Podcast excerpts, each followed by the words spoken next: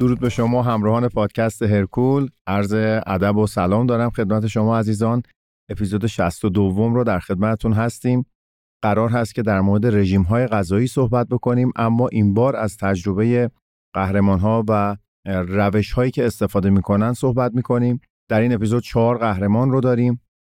از دوریان یتس نحوه محاسبه درشت مغذی هاش رو خواهم گفت خدمتتون. میلو سارسوف از هفته آخر قبل از مسابقه نکاتی رو داره که براتون منعکس می‌کنم. سامسون داودا قهرمان آرنولد کلاسیک 2023 نفر سوم مستر المپیای 2023 میاد و یکی از رژیم‌های غذاییش رو معرفی می‌کنه و در نهایت هم از ویکتور مارتینز براتون میگم که وسط تمرین چه توصیه داره برای مصرف کردن مکمل ها و همینطور برای وعده بعد از تمرین چیکار می‌کنه. با ما همراه باشید امیدوارم که این اپیزود هم نظر شما دوستان رو جلب بکنه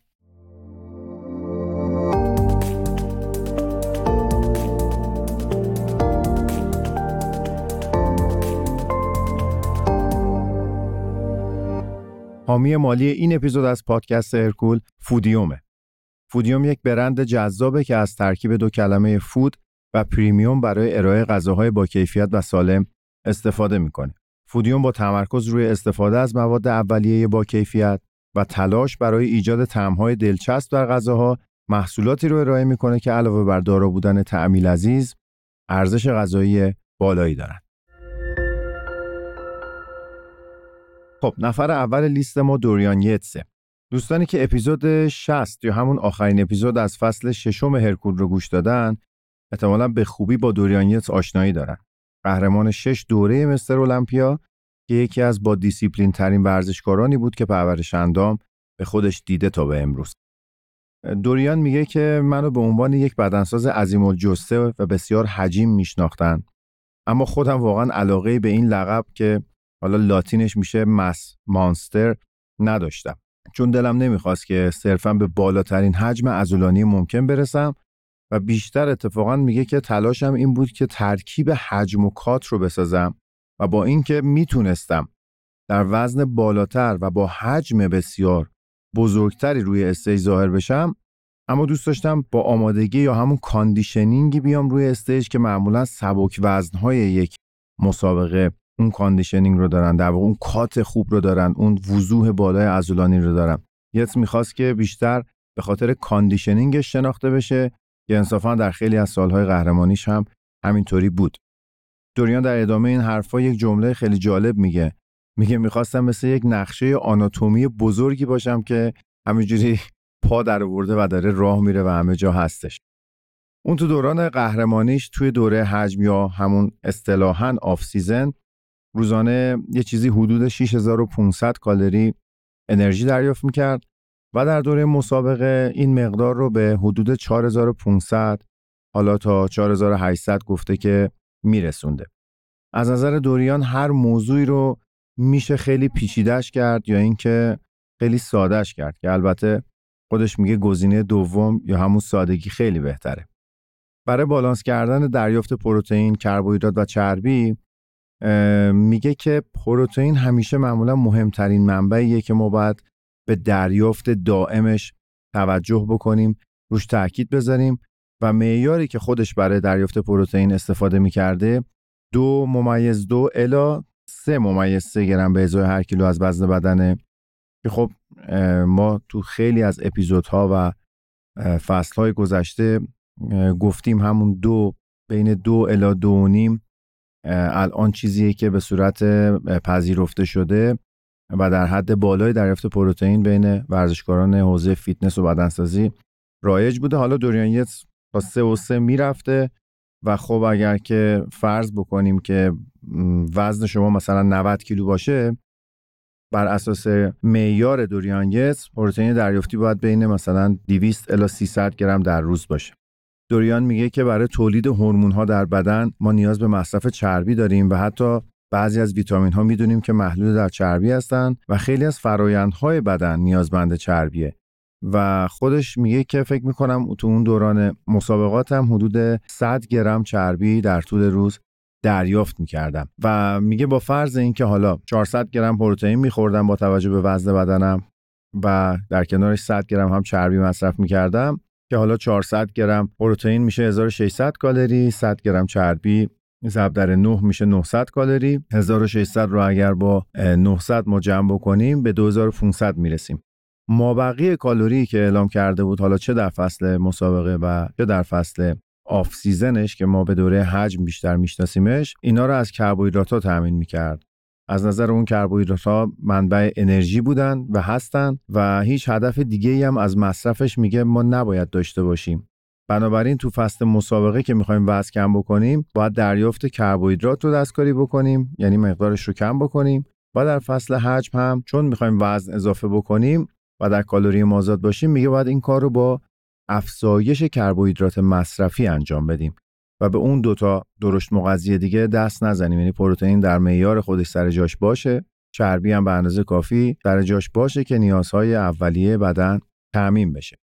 در مورد دریافت 400 گرم پروتئین روزانه من به نظرم باید این نکته رو یادآوری بکنم که یتس توی دوران حرفه‌ایش وزنش یه چیزی حدود مثلا 120 کیلوگرم بوده و در نظر داشته باشین که خب برای مسابقات از دارو استفاده می‌کردن مکمل های زیادی مصرف می‌شده. اونجا به هر حال شرایط متفاوتی حاکمه. یعنی می‌خوام بگم اگر اینجا میشنوین دوریان یه 400 گرم در روز پروتئین دریافت می‌کرده این نیست که حالا ما همه بریم از فردا الگو برداری بکنیم یه سری از ورزشکارا خب مسخ در قهرمان ها هستن خیلی علاقمند هستن به ویژه نوجوان ها می‌خواستم فقط این رو یادآوری بکنم که اگر این 400 گرم رو میشنوین در نظر بگیرید باقی شرایطی رو که دورانیتس درش بود و بر مبنای اون این میزان رو مصرف می‌کرد.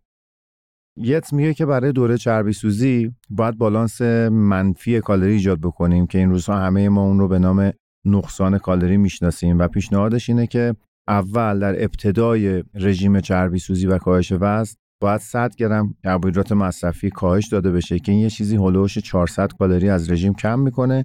میگه اینجا نقطه شروع خوبیه برای یک رژیم کاهش وزن و در کنار این که میگه ما 100 گرم کربوهیدرات کم می‌کنیم یعنی همون 400 باید کالری کم میشه خود به خود میگه در کنارش فعالیت بدنی رو افزایش باید بدیم. که خودش خیلی موافق اینه که تمرین حوازی بیشتر بشه. معمولا هم یه تمرین حوازیش رو با شدت بالا انجام نمی‌داده. با یک شدت کم رو به متوسط اجرا می‌کرده و خودش میگه من اکثرا پیاده روی سرعتی انجام می‌دادم در فضای آزاد. یا اینکه اگر نه قرار بود توی باشگاه حوازیم رو انجام بدم می اومدم روی دوچرخه ثابت این کار رو انجام می‌دادم. یت میگه که حوازی نباید طوری باشه که روی ریکاوری و توان وزن زدن ورزشکار رشته پرورش اندام تاثیر منفی بسره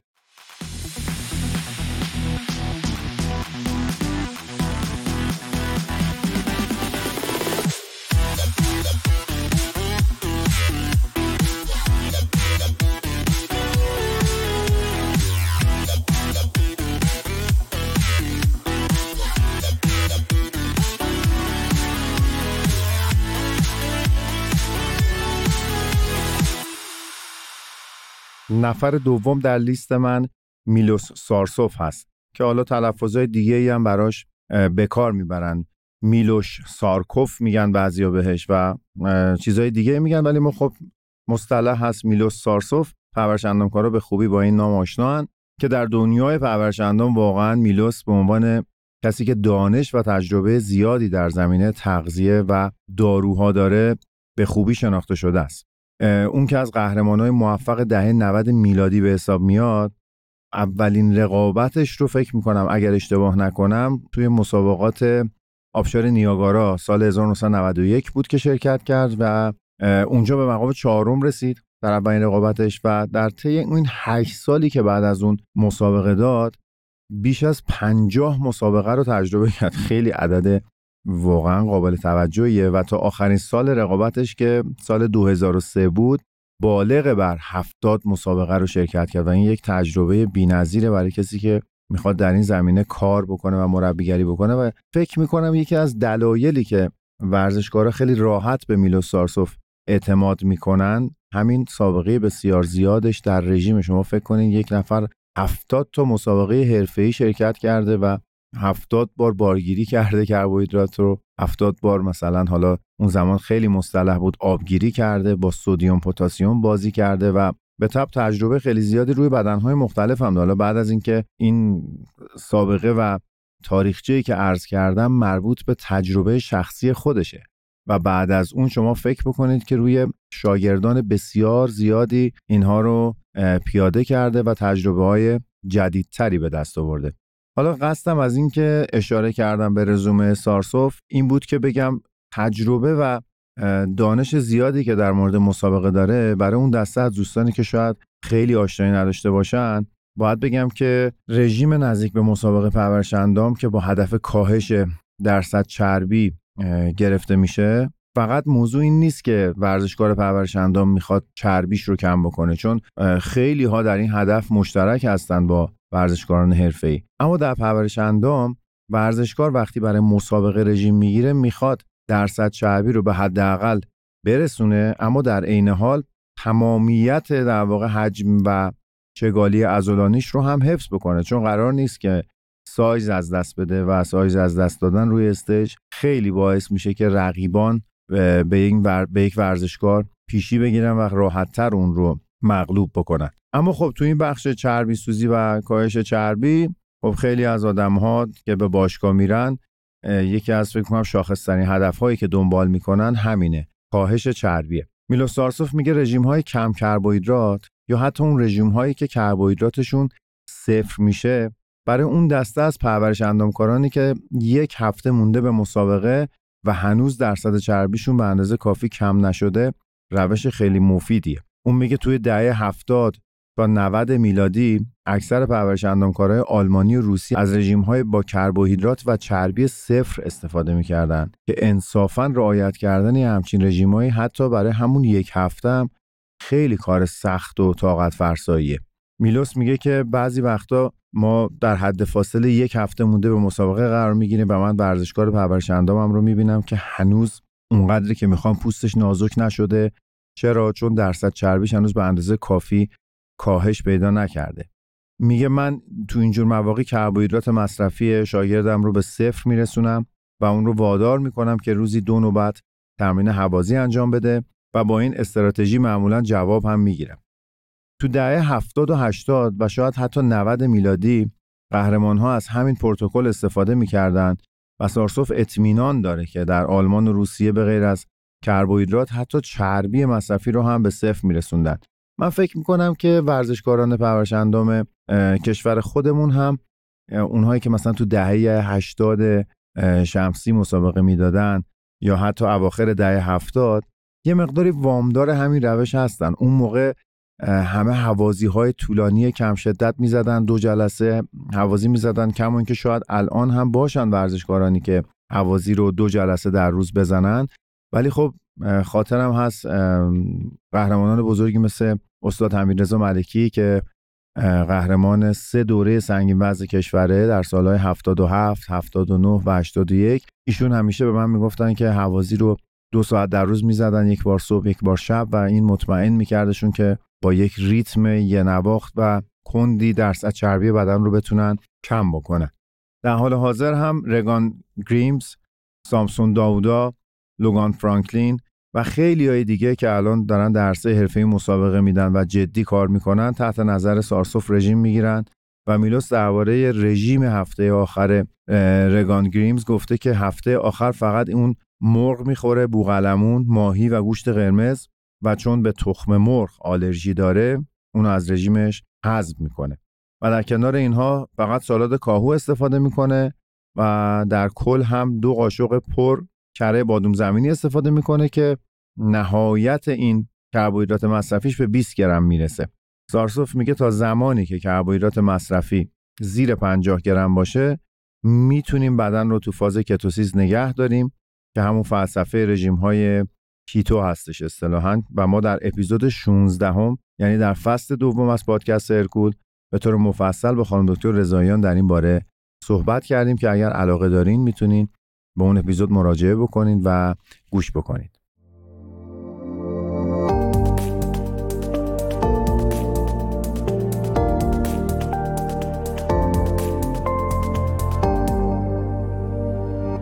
فودیوم با امکان ارسال بسته های غذایی به صورت روزانه، هفتگی و یا ماهانه شما رو در رسیدن به هدف رژیمیتون که می‌تونه کاهش، افزایش و یا تثبیت وزن باشه همراهی بکنه و همچنین برای اصلاح سبک غذایی هم خیلی مفیده. همراهان پادکست هرکول می‌تونن با کد تخفیف هرکول از وبسایت فودیوم بسته مورد نظرشون رو سفارش بدن و از اون لذت ببرن ما تمام اطلاعاتی که شما نیاز دارین و لینک هایی که احتیاج هست رو در کپشن پادکست قرار دادیم و امیدوارم که بتونین ازش به راحتی استفاده بکنید.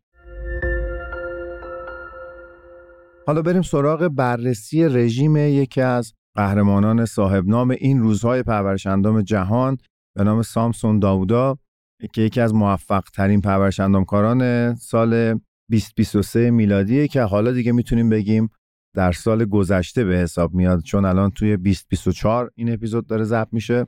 سامسون داودا تونسته در سال گذشته یعنی همون 2023 قهرمان آرنولد کلاسیک بشه. رقابت بسیار معتبری در پرورش اندام جهان هست و همه شما احتمالا اون رو به خوبی می‌شناسین و تونسته همچنان مدال برونز مستر المپیای 2023 رو بگیره و بعد از هادی چوپان قرار گرفته و به خاطر همین خیلی از ما ایرانیا آشنایی کامل با سامسون داودا داریم که از غذا تحت نظر و مربیگری میلوس سارسوف داره کار می‌کنه و خیلی اون رو پدیده سال 2024 قلمداد می‌کنن که باید حالا منتظر بمونیم و ببینیم که چه اتفاقاتی برای اون توی سطح مسابقات میفته داودا اعلام کرده که توی آرنولد کلاسیک 2024 هم شرکت می‌کنه تا بیاد از عنوان قهرمانیش دفاع بکنه. اما طبق اعلام خودش به خاطر فشاری که از شرکت توی مثل المپیا تحمل کرده اومده چند هفته ای رو بعد از مسابقه به خودش استراحت داده تا بدنش ریکاوری بشه و حالا به قول خودش توی رژیم rebound به سر می‌بره. رژیم rebound رو اگه بخوایم ساده بگیم با رژیم حجم یا رژیم خارج فصل فرق می‌کنه. چون توی rebound ورزشکار مراقبه که توی یک مدت زمان کوتاهی وزنش یهویی خیلی زیاد نشه. و بعد از مسابقه چون بدن محروم از آب و محروم از چربیه باید خیلی به آب رسانی و بازگشتن به یک درصد چربی قابل کنترل دقت بشه. و این نکاتیه که خیلی از ورزشکارا شما دیدین رعایت نمی‌کنن. بلافاصله بعد از که مسابقه تموم میشه بی محابا کالری مصرفی رو آزاد می‌کنن. یه جاهایی از دستشون در میره ورزشکارا. معمولا در سطح آماتور این اتفاق میفته در حرفه ها کمتر یه همچین اتفاقی رو مشاهد هستیم. و داودا به خوبی می‌دونه که داره چیکار می‌کنه و خب این رو وامدار تجربیات بسیار ارزشمند میلوس سارسوف هست که الان درصد چربی رو دارن کنترل می‌کنن و چون آنرود کلاسیک رو هم پیش رو دارن نمی‌خوان که درصد چربی رو بالا ببرن که بعدا برای سوزوندنش به زحمت زیادی بیفتن. اگر این فرایند ریکاوری کردن و رسوندن درصد چربی بدن بعد از مسابقه به یک حد مثلا نرمال معقول بخواد خیلی سریع اتفاق بیفته بعدا به راحتی می‌تونه مقادیر خیلی زیادی از چربی رو اضافه بکنه و این چیزی نیست که واقعا یک پرورش اندام مسابقه ای بخواد که دوچارش بشه چون دردسرهای بعدی براش داره. حالا جدای از اینکه باید اون چربی اضافه رو با تلاش زیاد از دست بده می‌تونه مشکلات زیادی برای سلامتیش به وجود بیاره. سامسون داودا با آگاهی از اینکه رژیم rebound فرصتی مغتنم برای بارگیری گلیکوژن عضلاته اون رو فرصتی برای عضله سازی بیشتر هم تلقی می‌کنه و به همین دلیله که رژیم دوره rebound غذای بیشتری نسبت به رژیم آماده سازی المپیاش داشته. برای اینکه در جریان جزئیات رژیم rebound نفر سوم مستر المپیای 2023 قرار بگیریم من به صورت خلاصه این وعده های غذایی رو که داره الان یعنی در واقع همین الانو داره از این رژیم استفاده می‌کنه رو براتون یه مرور می‌کنم. شاید براتون جالب باشه که یک قهرمان در این سطح از چه مواد غذایی استفاده می‌کنه. وگرنه که مقادیرش به کار کسی به غیر از خود داودا نمیاد. سامسون توی وعده اولش 5 تا تخم مرغ داره چهار برش نان توست داره و از غلات صبونه استفاده می‌کنه.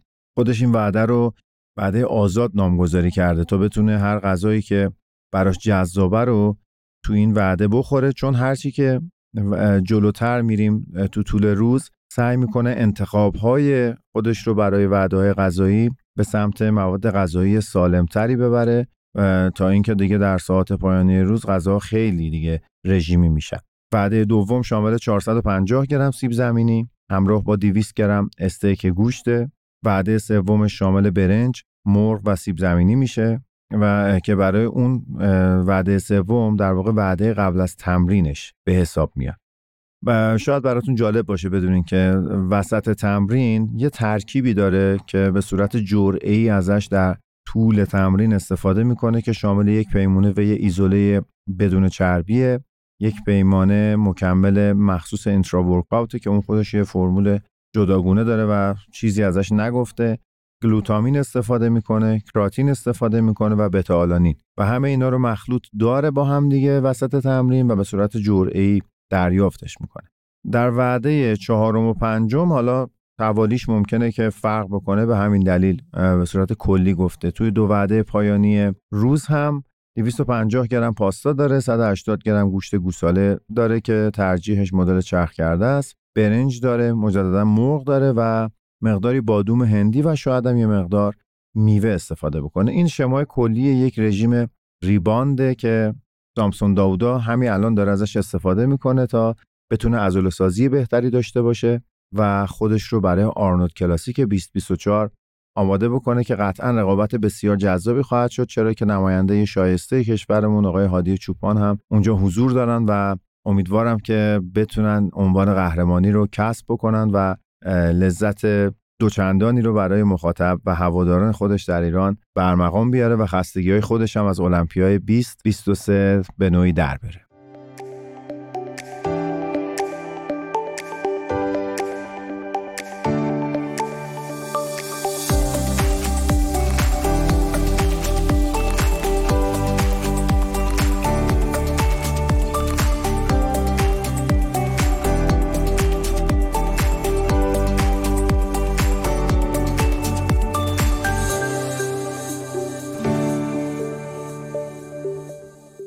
با توجه به ماهیت ورزش های قدرتی که بر خلاف تمرینات هوازی به صورت تداومی انجام نمیشن بین ست ها و وهله تمرینی اون استراحت وجود داره و خب چیزی که ما همه توی باشگاه تجربهش می‌کنیم و باش خیلی آشناییم. اکثر ورزشکارهای رشته های قدرتی و به ویژه پرورش اندامکارهای حرفه‌ای در طول تمرین اساسا سراغ مکمل های خاص و سنگینی نمیرن. چون نیازی نیست چون تعریق خیلی بالا نیست معمولا جلسات تمرین خیلی طولانی نیست.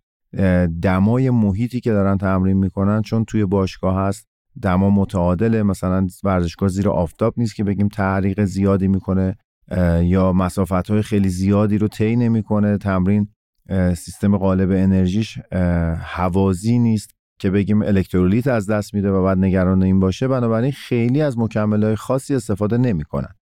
ویکتور مارتینز قهرمان آرنولد کلاسیک سال 2007 و نایب قهرمان مس المپیا در همون سال هم هست. ویکتور میگه که تنها مکملی که وسط تمرین به غیر از آب مصرف می‌کنم هر از گاهی ای هست یا همون آمینو اسیدهای شاخه‌ای. اون معتقده که هین تمرین بدن نیاز به انرژی داره و جریان خون باید بیشتر توی عضلات هدف پمپاژ بشن نه اینکه در معده باشن و این فلسفهشه برای اینکه وسط تمرین مکمل سنگینی استفاده نمی‌کنه. به اعتقاد ویکتور مارتینز اگر هین تمرین نوشیدنی های مصرف بکنیم که سرشار از پروتئین باشن کربوهیدرات داشته باشن و یا ترکیبی از مواد دیگه داشته باشن میگه بدن ناچار میشه که منابع خودش رو بین سیستم گوارشی برای هضم این نوشیدنی و همچنین سوخت رسانی و عضلات برای انقباضات عضلانی تقسیم بکنه. مارتینز به عنوان یک پرورش اندامکار حرفه‌ای استثناا در روزهایی که فاصله آخرین وعده غذایی و تمرینش خیلی زیاد میشه در طول تمرین ممکنه به صورت جرعه جرعه از یک نوشیدنی پروتئینی و کربوهیدراتی مصرف بکنه تا به قول خودش خطر کاتابولیک شدن وضعیت ایجاد وضعیت کاتابولیک در بدن یا ما بهش میگیم مثلا خطر عضل سوزی رو به حداقل برسونه و میگه که خیلی استثنایی این کار رو انجام میده. فقط هم در مواردی که ممکنه به خاطر مشغله های کاری فاصله آخرین وعده قبل از تمرینش با تمرینش خیلی زیاد شده باشه و نگران اینه که نبودن پروتئین کافی در بدن و انرژی در بدن منجر به این بشه که بدن دست درازی بکنه به سمت بافتهای ارزشمند عضلانی و به کاتابولیسم برسه. فقط میگه در همچین شرایطی ممکنه بره سراغ پروتئین و کربوهیدرات به صورت نوشیدنی. اما در عمده اوقات همونجوری که اشاره کردم سراغ آب هست و مقداری بیسی دبله مارتینز برای وعده بعد از تمرینش استفاده از یک شیک رو ترجیح میده چون معمولا تمرینش که تموم میشه اشتهای خیلی خوبی برای خوردن غذاهای جامد نداره. بعضی از ورزشکارا بسته به توانایی سیستم گوارششون و پذیرش سیستم گوارششون استراتژی های مختلفی به کار می‌برن. شاید شما تو اون دسته ورزشکارانی باشید که بتونید بلافاصله بعد از تمرین حجم زیادی غذا میل بکنید و ترجیح می‌دید که شیک پروتئینی نداشته باشین. اما مارتینز توی اون یکی دسته میشینه که بعد از تمرین اول ترجیح میده که شیک پروتئینیش رو بخوره بعد از اون سراغ غذای جامد بره جالب اعداد و ارقامی که توی شیک پروتئینی مارتینز هست بازم یادآور میشم. در نظر داشته باشین که ایشون هم در دوران off season شون وزنی بالای 110 120 کیلو دارن و برای همینه که توی shake شون حدود 70 الی 80 گرم پروتئین دارن و یه چیزی بین 60 الی 100 گرم هم کربوهیدرات در اون shake دارن که اون رو بلافاصله بعد از تمرین سعی می‌کنن مصرف بکنن و بعد از اون حدود یک ساعت بعد سراغ یه وعده خوب غذای جامد و طبیعی و کامل میرن که بتونن حالا سوخرسانی اصلی رو برای ریکاوری تأمین بکنن. برای وعده بعد از تمرین مارتینز معتقده که گوشت چرخ کرده انتخاب خیلی بهتری می‌تونه باشه نسبت به استیک. چرا؟ چون یه مقدار حزمش برای بدن ساده تره سیستم گوارش خیلی دچار چالش نمیشه. وقتی گوشت چرخ کرده رو مصرف می‌کنه در قیاس با استیک. ویکتور میگه که خیلی از پرورش اندامکارا به زود هضم بودن سفیده تخم مرغ و یا ماهی سفید قسم می‌خورن. اصلا اوضاع اینجوریه که میگن اینا فوق العاده به لحاظ سرعت هضم که البته درستم میگن. اما اینو میگه یادآوری می‌کنه. میگه یادتون باشه اگه قرار سراغ این منابع برین چیزی حدود کمتر از دو ساعت ممکنه دوباره گرسنه بشین و اون باید زمان بندی وعدهاتون رو بدونین که قرار دو ساعت بعد چیکار بکنین وقتی دارین از این مدل پروتئین استفاده می‌کنین. یعنی سفیده تخم و ماهی سفید. از نظر اون وقتی بعد از تمرین یک شیک پروتئین مرغوب مصرف بشه احتمالا دیگه حالا اینکه تو وعده جامدش چه پروتئینی رو بخوایم انتخاب بکنیم خیلی ورزشکار نباید دنبال چالش و حساسیت بشه چرا؟ چون یه 70 80 گرم اول پروتئین خودش که میرسونه. حالا فکر کنیم ورزشکار عادی بین 30 تا 50 گرم پروتئین رو از طریق شیک پروتئینی دریافت کنه. میگه حالا که داری میری سراغ غذا دیگه انقدر حساس نباش که الان دیگه از کدوم منبع پروتئینی حالا می‌خوای مرغ استفاده بکنی می‌خوای حالا ماهی استفاده بکنی خیلی دیگه دغدغه این رو نداشته باش چون همه چی سر جاشه و داره به بدن آمینو اسید کافی برای ریکاوری ترمیم و رشد می‌رسه. خب امیدوارم که این اپیزود نظرتون رو جلب کرده باشه. تلاشم این بود که ما بیشتر نکات تمرینی رو چون توی فصلهای گذشته و در اپیزودهای قبلی از قهرمانان نقل کردیم. دوست داشتم که یک نکاتی رو در مورد تغذیه هم از قهرمانان منتقل بکنیم چون بخش قهرمانان ظاهرا با اقبال بسیار خوبی نزد شما عزیزان مواجه شده و برای همین برای ادای احترام به آنچه که شما دوست می‌دارید رژیم رو هم یک اپیزودی رو بهش اختصاص دادم که همین اپیزود 62 شد. حتما باز محبت بکنین و نظرتون رو در خصوص این اپیزود با ما در میون بذارین. این اپیزود رو ما در دیماه 1402 ضبط کردیم. به نویسندگی، تهیه کنندگی و گویندگی من فرشید نزاکتی ارادتمند شما و به کارگردانی دوست عزیزم محمد رضا محمدی عزیز. امیدوارم حالتون خیلی خوب باشه هر جا که هستین. مراقب خودتون باشین تا اپیزود بعدی که خدمت شما دوستان برسم.